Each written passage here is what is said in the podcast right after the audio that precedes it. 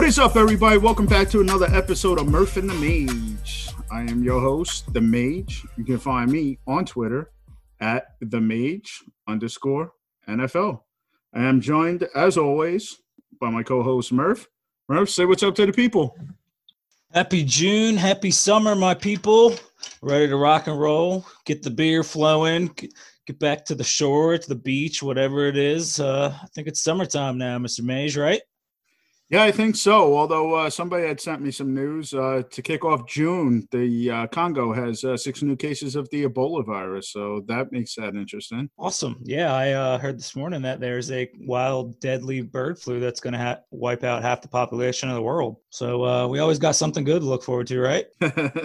that's for sure. Uh, Murph, tell people where they can find you, brother. You guys can find me at One Murph Blue on Twitter, and also uh, please check out our Facebook page for Murph and the Mage, as well as our Instagram page at Murph and the Mage, as well as Twitter. That as well. So we are also joined today by a very special guest, Mr. Jimmy Robbins. Jimmy, how you doing today? I'm doing good, man. How are y'all? Doing good, man. Holding up, as you heard the intro. I mean, there's a lot going on in the world, but we're gonna try and bring these people some sports. We gotta try something, man. There's a lot of good stuff going on right now, right? Absolutely, man. A lot of craziness going on in this world. So, Jimmy, why don't you go ahead and tell the people where they can find you as well? Sure, man. Yeah, my uh, my Twitter is just Jimmy underscore Robbins, and if y'all want to find me on Instagram, it is just Jimmy Robbins underscore. So literally, just type in my name, and it'll pop up. Perfect. And what do you do, Jimmy? Why are you here today? I am a uh, minor league baseball player for the Toronto Blue Jays organization. Um, I was drafted last June, so um, just now getting my feet wet, but that is uh,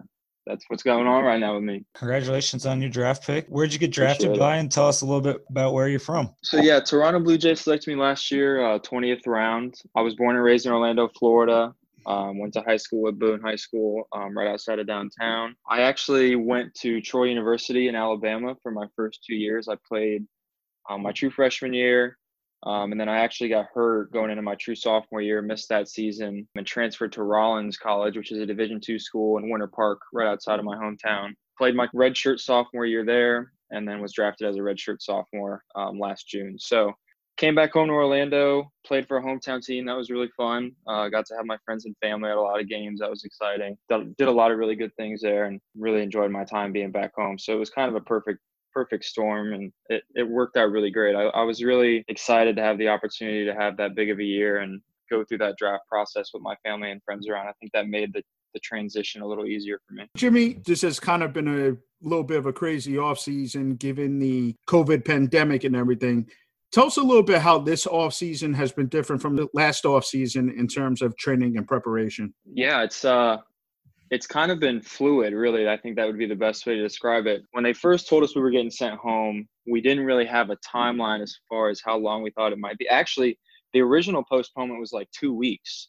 So a lot of us thought we were going to go home and train for two weeks, like nothing was going to change, and we'd come back and just pick up right where we left off. So I actually went out to um, right outside of Houston, Texas, and I trained with another prospect in the Blue Jays organization, Jordan Groshans. His family was kind enough to let me stay out there with them, and we trained every day out there. And then, you know, as as news kind of kept getting worse and the situation kind of wasn't moving in the right direction as far as getting baseball back going, I decided to come back home. And yeah, it's it's definitely been different. You know, in previous off seasons, you know exactly when your deadline is, you know what date you're going to be back, you know when you should start your throwing program, what you should be doing in the weight room, how to be training, when to be training, how often, and whatnot. Um, and then this year, with everything that's going on and kind of the unknown, it's really been on a week to week basis, kind of finding out. You know, we have meetings twice a week.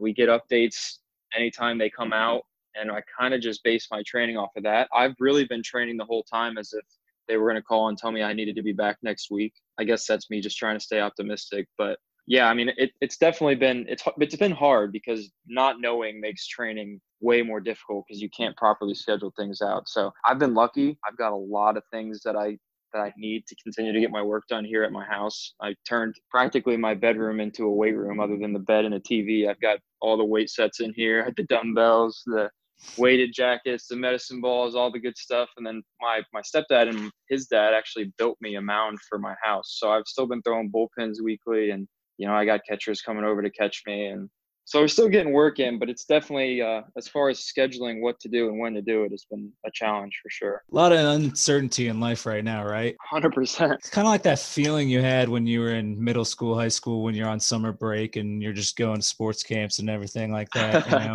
yeah. As far as where you're at right now and the organization and the league going forward, what is the the recent news and kind of what's your next step really what we've been told um, which which honestly isn't much but what we know is that plans going back and forth between mlb players association and the front offices and the owners and as a minor leaguer you know we're kind of waiting to see what happens with them it's pretty much widely accepted that they wouldn't bring us back until major league players are back um, which just makes sense. So we're kind of sitting around waiting to see what happens with them. I think, at least from the people that I've talked to, as far as other teammates and stuff, I think the idea of us getting sent out to our individual affiliates kind of seems like a lost hope. But I think we're all kind of staying optimistic on the idea of maybe them bringing us back to at least the facility down in Dunedin and, and getting us up opportunity to at least train um, at the facility, maybe even play games against the other local affiliated teams. So that's really all we know. There's definitely no answers written in stone. We don't have anything really solid planned out yet. There's no dates that have been laid out. So it's really just a matter of of hoping that a plan gets agreed upon at the at the higher level and and hopefully that trickles down to us getting back to playing baseball here soon. So have you been in touch with anybody from your organization? Have you been in touch with your uh, coaches, other players? Yeah, yeah. We have pitching coaches that I, I think the way they laid it out where they have certain coaches assigned to a certain group of guys. So I've had a lot of communication. Actually, at least twice a week, we're doing phone calls. Um, there's a group of about 15 of us on a Zoom call, um, and we're just talking about you know mechanical stuff, things we can continue to do to try to develop. We're trying to get as much development in, even though we're separated. You know, we're going over video. We're talking about stats from our previous seasons. We're looking at things we can improve upon and I think the idea is that they hope that we can take that information they're giving us and apply it to what we're doing at home. So we're in contact with them pretty often. I talk to I talk to someone from the organization almost every day, whether that's the coaches I'm talking to. Um, you know, the I actually have a another player that lives right up the road from me that I see a couple times a week, and we kind of bounce thoughts and ideas off of each other. But as far as the organization, we've been in contact pretty often. We actually we get emails almost weekly from the front office, just kind of letting us know what's going on. So, th- so they're doing a, a, really good job keeping us informed as much as they can. But uh, really, right now, no one knows anything, so it's hard for them to really deliver us with any new information. So, if you had to guess, just if you uh, let's play Mr. Manager for a little bit or Mr. GM, do you think that you're going to be back on the diamond this summer or not? Or uh, are us fans kind of shit out of luck? Or uh, how how you feeling? Obviously, you're remaining positive. I can tell that, but I guess as fans, the the narrative around the fans right now are they're in jeopardy of losing the season. Sure, I would say that I think that there's a really good chance of seeing Major League Baseball at some point this year. I think those guys will get back on the field in some capacity. I don't know what that'll look like. I don't know what the layout of that season will be or where they'll be playing games, but I think at some capacity Major League will be back this year it's hard for me to imagine a situation in which minor league baseball is played, at least in any capacity similar to how it is normally played, with us going to our affiliates or even really breaking out into our individual teams. You know, I would like to think that maybe we can get some sort of competition going, at least in South Florida, with maybe the other teams that have training camps down in that area. I know the Yankees are in Tampa. Kissimmee's got the Tigers, the Phillies are there in Clearwater. So there's teams that are close to us in Dunedin that I'm hoping maybe we can somehow get some sort of games in. But you know, it's unfortunate because minor league baseball is important to a lot of people. A lot of the a lot of the games are played in smaller towns where they really rally around those teams and you know it does it's not just an unfortunate situation for us players because everyone knows how bad we want to be back on the field but there's a lot of people that you know those minor league teams are a big part of their lives so it stinks for them too that they don't get to watch baseball this summer and it's just as unfortunate for us as it is for as it is for them but i feel like a lot of times maybe the minor leaguers get lost in the hustle of things because the, the big league is obviously the focus but you know there's there's a lot of guys um, in every organization that want to be playing baseball right now so hopefully we're back sooner rather than later. Yeah, man, that was definitely we were ex- something we were excited to kind of talk to you about because we had been talking about on our show previously a little bit about everything going on in baseball right now, and you know we got to say we feel for you minor leaguers and and especially the staff of um, all these minor league teams as well. You know, you guys are the really ones that are missing out on the biggest opportunity here. So, uh, you know, mm-hmm. shout out to you guys for keeping at it this summer and kind of being positive and making sure that you know you're you got the right mindset going forward because obviously a lot of uncertainty are going on right now. Yeah, for sure. Jimmy, the one thing about Murph and the Mage is that we've been on the side of the baseball players when it comes to this, right? Because something that we have mentioned previously in our previous podcast is that you got teams like the Tampa Bay Rays that have a payroll of around $60 million, but yet you got that are also taking in revenue from the revenue sharing stream. And then you got teams like the Yankees, the larger market teams that are spending, you know, near that uh, luxury tax threshold. The sure. players here are the ones that probably need to be taken care of the most, in our opinion, at least. So I'm not going to put you on the spot. I'm not going to go ahead and ask you to comment on that uh, like Blake Snell did. but Blake Snell is in his first year of arbitration, right? Granted, he is expected to make around $7 million, a little bit more this year. But if he gets injured, we saw similar situations with Matt Harvey in the playoffs with the Mets or the World Series, and then coming out and then having thoracic outlet syndrome.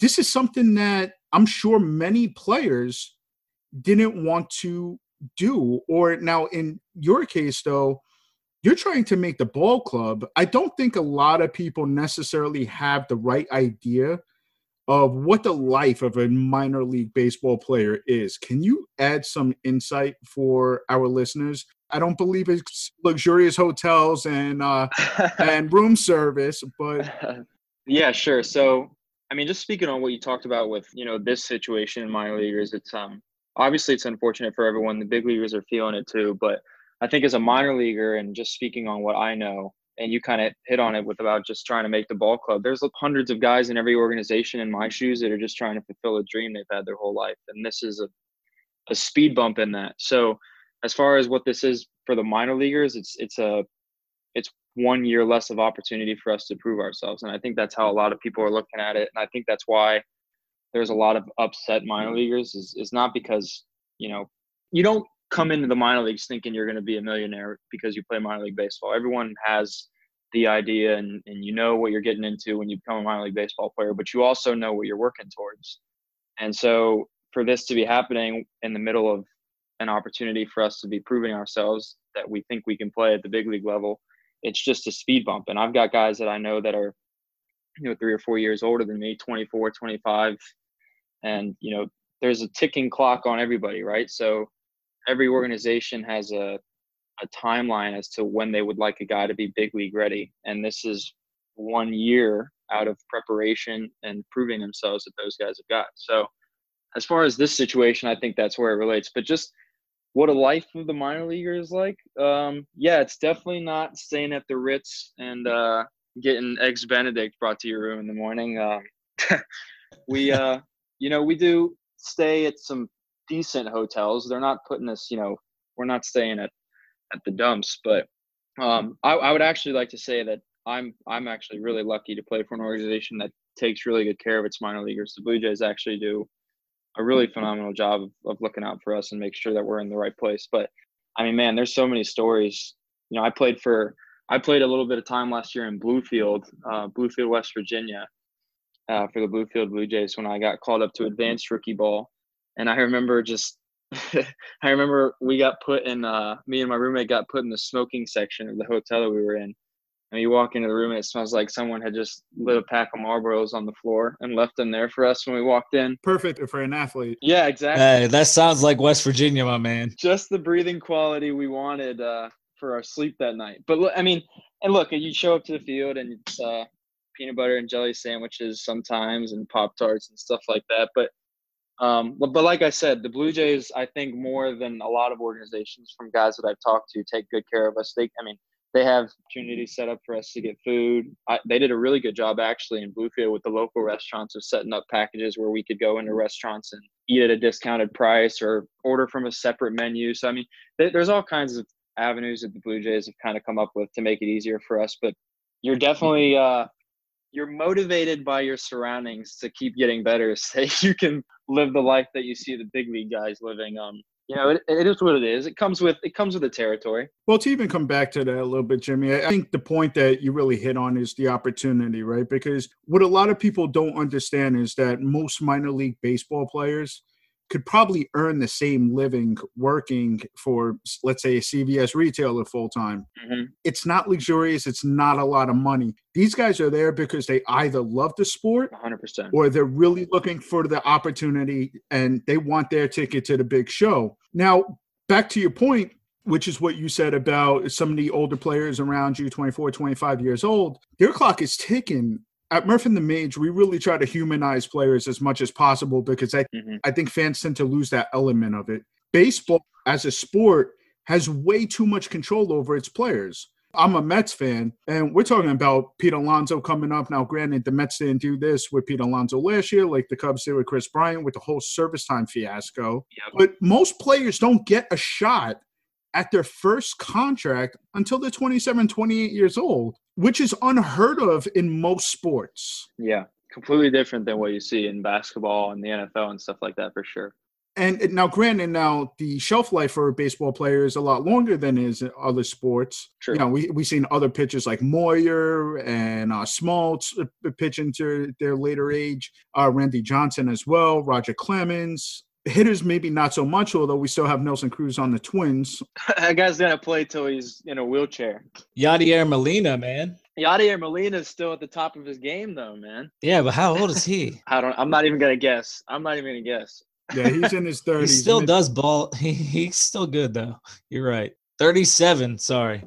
there you go. So I think a lot of people forget how much control baseball teams really have over their players. I just really want to emphasize that, especially on your behalf. I don't want to put you in a predicament to say it, but I mean, players do get screwed because the amount of control that a team has over them from the time that they're drafted I mean, really up to the time they're big contracts. So I just really want to emphasize that point too. So I think baseball more than anything else, baseball more than maybe any other sport, at least that I'm aware of, you have to prove your value longer than in any other sport before receiving big compensation for it.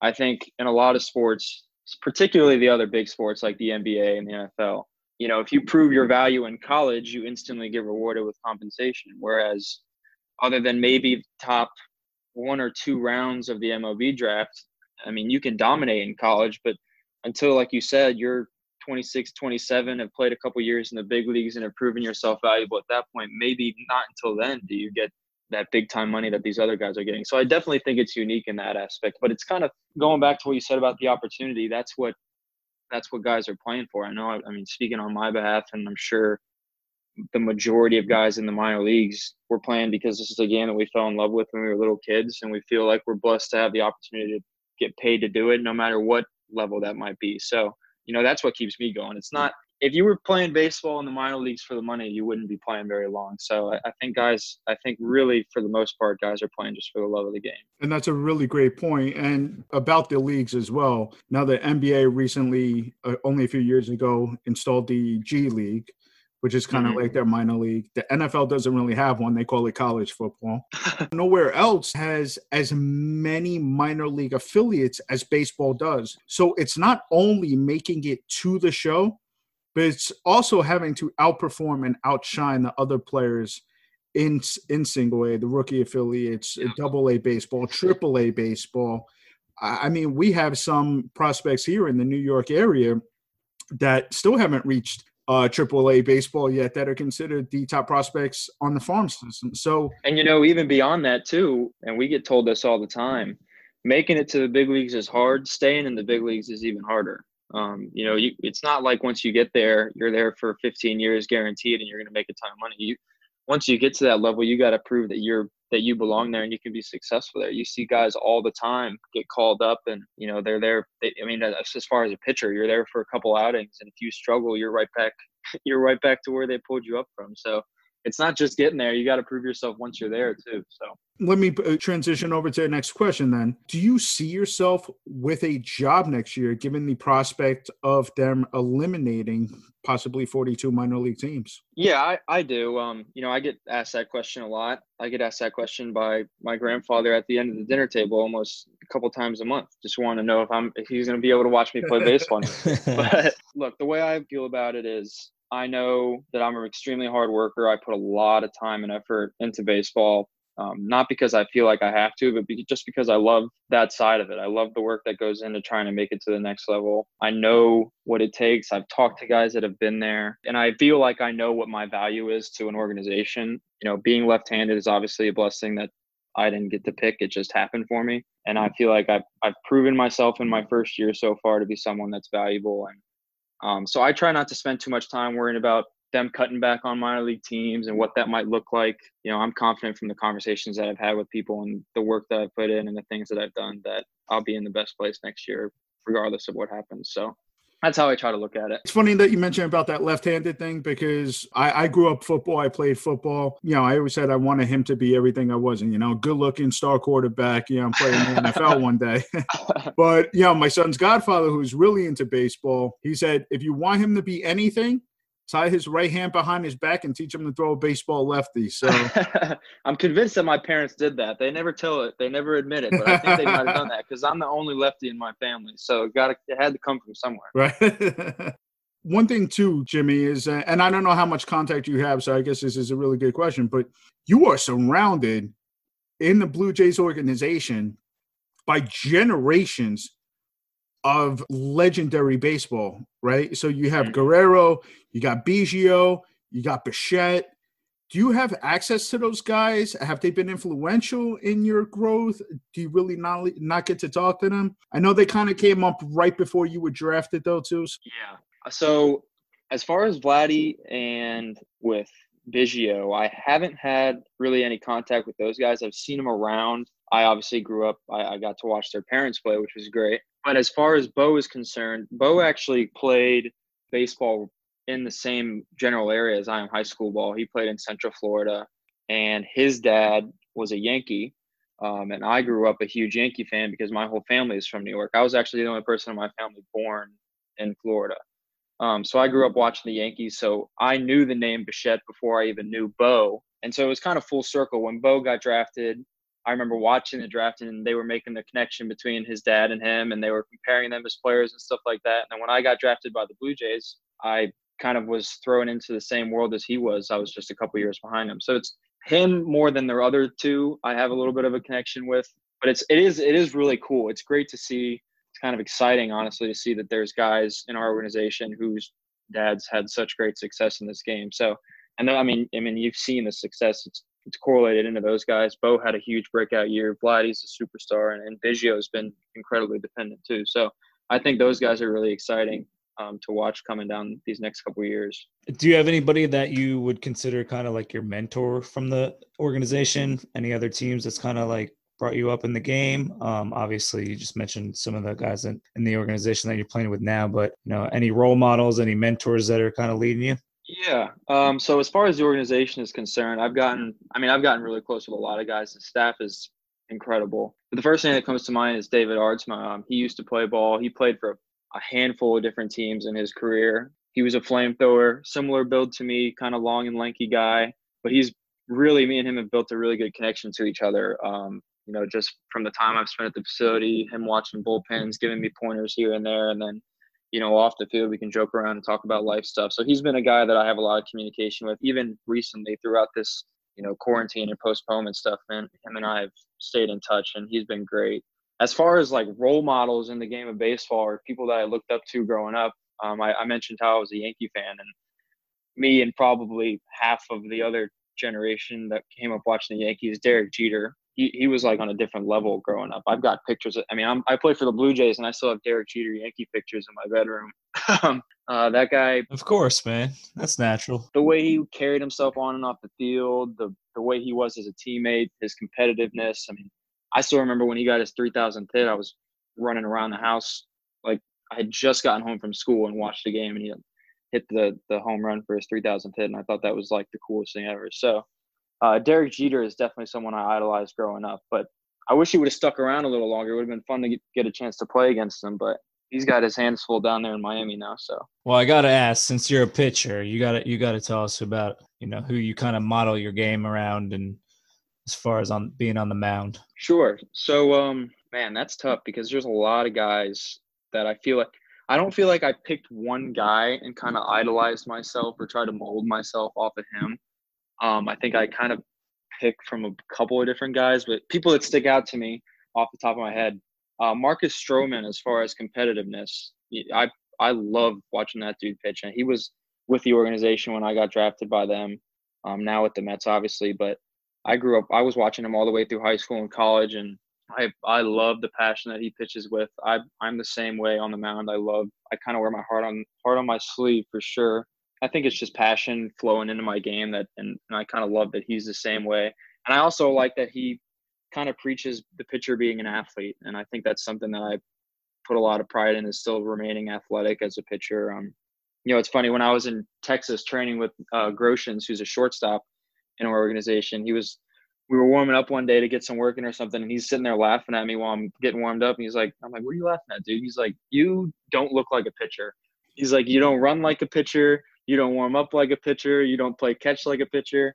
He's like, if I didn't know any better, I would think you were like a center fielder in the organization or something like that. But um, as far as pitch wise, Clayton Kershaw, um, watching him strike guys out with the big loopy curveball, I, I always thought that was awesome. And, and I, I fell in love with the curveball from watching him throw it. I love Joe Kelly's fastball. I love watching him kind of blow people away with the fastball up in the zone, um, which is definitely that's my favorite pitch is a fastball up in the zone for sure. I don't think there's any better feeling in the world than than beating someone with a fastball, kind of mano a mano. Here it is. See if you can hit it. Kershaw, Verlander. I feel like every pitcher kind of idolizes Verlander. Um, so th- uh, those are the guys that stick out in my head. But I can go on forever about guys that I've watched film on. Uh, Chris Sale, Chris Sale, a long, lanky lefty. I always thought that was cool because that's that's what I am. We throw from similar arm slots, so I watched a lot of film on him. Uh, there's all kinds of guys. So, do you idolize Justin Verlander on or off the field? Oh man, oh, maybe both. He's got to figure it out off the field too, man. He's not doing too bad off the field either. not at all. Not at all. I actually remember when I was, I was, I think I was still in middle school, maybe or a freshman in high school. I was at an Orlando Magic basketball game, and I think it was when him and Kate Upton first started dating. I don't even think they were engaged or married yet. And it was funny. So he comes walking out, and you know there was a handful of cheers. You kind of heard people, yeah, Justin Verlander, yeah. And then she comes walking out, and you would have thought there was a standing ovation. You would have thought the, the Orlando Magic were coming out of the tunnel. So I think she might she might carry more weight in that relationship than he does, but he probably knows that. So I once cooked Justin Verlander's uh, food. He's actually probably one of the nicest people I've ever met. He actually lives pretty close to me. Oh, really? Him and uh, Kate Upton and uh, Wegmans before. Yeah, but uh, he's a nice guy. He's actually one of the only athletes I've met that's super nice um, in person, at least. Yeah, man. You know, you've had a wild journey this far. It sounds like. Yeah, Jimmy. So you talked about looking like a center fielder. Have you played any other positions besides pitcher growing up? Yeah, I was. I always played two positions growing up. So, and and actually center field was what I played when I was in high school when I wasn't pitching, and I loved it out there. I used to. I mean, I I'm still one. I'm one of those pitchers that still thinks he can hit, even though if you put me in the batter's box right now, I'm not gonna. I wouldn't put my money on myself, but I'm gonna sit here and tell you that I could hit, you know, my way to the big leagues, even though that would be foolish to say. But um, yeah, I, I think that I think that that kind of is where it started for me. I rather than saying I love the idea of being athletic, I think I hate the idea of not being athletic more than I love the idea of being athletic. I hate the whole like pitchers aren't athletes thing. I'm like, I'm gonna make a shirt that just says pitchers are athletes and wear it around all the time. I think, but yeah, dude, there you go. We can start pushing it for you. Yeah, right. Stroman's got his height doesn't measure hard, and yeah, there you go. Hey, you know what, Jimmy? Good luck telling the uh, Mets pitchers that, especially Bartolo Colon. Hey, man, that that guy is the pinnacle of athletes, all right? and the perfection of a male's body. 100%. I'm surprised Sports Center never got him on the cover or Sports Illustrated. Yeah, yeah for real. body issue, right? Yeah, you're in that next, right? yeah, but they haven't called me yet. They haven't called me yet. I'm waiting for my phone call. The minor league edition. it's funny that you have brought up about pitchers not being athletes too, and I say it jokingly, but the Mets pitchers every year combine for multiple home runs between Syndergaard, uh, Jacob DeGrom. I forget who else had a home run last year too. Uh, Steven Matz. that new ballpark y'all got. I'm gonna put you on spot here then. All right. Which do you prefer? Do you prefer being a starter or a reliever? Definitely a starter. And and I'll tell you why. I don't think it's so much as you know, a lot of guys say it's for the preparation and things like that. My reason for saying starter is because I love the mental side of being a starter. I love the the grind of trying to hold down a lineup for seven or eight innings. I love the idea of being on the mound in the sixth inning and knowing you've seen a guy twice and trying to think what he's thinking and do the opposite. And the, the mental side of being a starter is, is really appealing to me. I, I love that. I love watching film on guys. I love, you know, sitting down before the game with the catcher and going through the lineup and pointing out weaknesses and strengths, which are just, I mean, you can do that as a, as a relief pitcher, but as a starter, I think it's just, it's that more important because you're going to see those guys more times throughout the game. And I love the grind of like being, being at 100 pitches in the seventh inning and you're, you're grinding through it and you're putting everything you got into it, trying to keep your team in a ball game. So just the starting as far as the competitive side of it is super appealing to me. But you know, there's something to be said too about coming in the ninth inning and just trying to blow smoke by guys to get those last three outs. So hey, you said you were a Yankees fan. Nobody did it better than uh, Mariano. That's true. That well, yeah. I don't know if anyone will ever do it better than Mariano, but you know, it, it's kind of cool actually, and it's funny you asked that. I when I was in college, the year I got drafted, I actually did a little bit of both. I would start games, and I also had the opportunity to close some games too. And it's just so different. It's it's almost like a it's a different mindset really you, you're thinking all day about a start and really all week and you're looking over the lineup and you're going over everything and you're getting yourself mentally ready and then you're you're grinding through the game and you know you're running out there six or seven times but then the games where i was coming out of the bullpen i knew i was going to close it's like it's all adrenaline that's that's what you live off of i think as a reliever is just coming in a big spot and using adrenaline to kind of fuel your outing so they're just two different beasts. I've got a lot of respect for guys that are relievers. Um, my first year, I was a starter with the Blue Jays, so I hope that continues because I, I really enjoy it. So so basically, what I heard out of you is that you're a competitor. Yeah, that's if, if you know when people ask me one word to describe myself as as a pitcher, that's what I always use. I the competitive side of pitching to me is the most appealing thing. Just knowing that every play starts with the ball in my mm-hmm. hand, and you know I've I'm responsible for trying to hold down another team's lineup to give my team the best chance to win. I, that stuff fires me up more than anything else. So, well, I think you talked about it earlier when you talked about your pitch preference. I mean, it's like, hey, I'm going to give you my best stuff. Come and get it. Yeah. And talking about what you really enjoyed about being a starting pitcher, it really sounds like you got that competitive fire, which is great. So, if you happen to be a reliever, not a bad thing because you probably end up having a longer career in the uh, major leagues if you reach the show as a reliever yeah. than you probably would have started just with the wear and tear. Although they're a little more conscientious now about the pitch counts. Yeah. So how do the Blue Jays right now? What are they telling you about how you're projecting? Are they projecting you as a reliever, or are they moving you to reliever to work on some more mechanics, and then maybe move you back to starter? I mean, I think they're they're projecting me as a starter. I've started all of my training in spring training was as a starter. Um, I was always with the starters, so I think I'm projecting as a starter. I mean, I'm I'm a four pitch lefty.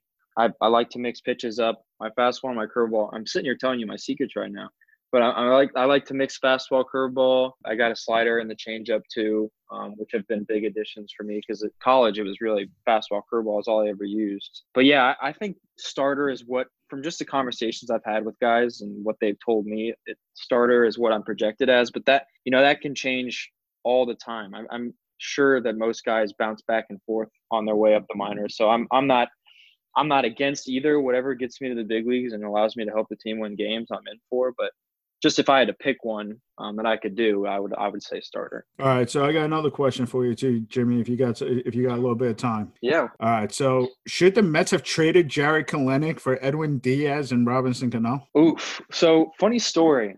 My pitching coach in high school that I went to for private lessons and actually in middle school too is actually Edwin Diaz's pitching coach um, back home. So I have like kind of paid attention to how he trains and stuff in the off season and kind of built like this fandom for him. So when he got traded to the Mets, I thought that was like the coolest thing. I was like, oh, that's great. He's going to be in a big city. He had been so dominant before. And then, you know, Cano coming back to New York, I knew they would, you know, uh, they would receive him really well. So I thought that was really exciting. And then you, as a Mets fan, saw how that panned out, and now I feel like Mets fans might not be quite as excited. So to ask should they have done it, I don't know. I can't. I don't know if they should have done it. See, and the reason why I ask you is because as a prospect in the minor leagues, I mean, right now, Edwin Diaz, if we were getting the pitcher that he was prior to coming to the Mets, I understand the trade a little bit more. Robinson Cano can know can hit what should be an absolute triple and end up on first base. So I, I, mean, at this point in Cano's career, I'm glad that the National League is getting a DH. Yeah. But Jarred Jarred Kelenic is looking like he's going to be a real stud in the major leagues in terms of and he plays a center field position, which is something that the Mets desperately need. Yeah. And the Mets also gave up Anthony Kay in that deal, uh, who happens to be from New York as well. I believe he went to the same school as uh, Steven Matz. I'd say the Mets were probably kind of in that in the in the win now mode last year. I think they thought that they were in a position where they could compete really for it all, maybe is, and I think maybe bringing in Edwin Diaz is a missing piece that they thought would have filled the gap for them. But I, I mean, obviously that didn't it didn't pan out as they wanted it to. But and you know that better than I do, so. So you're so you're saying that the Mets have the best team in New York. I appreciate that. Thank you. Oh, uh, don't put words in my mouth.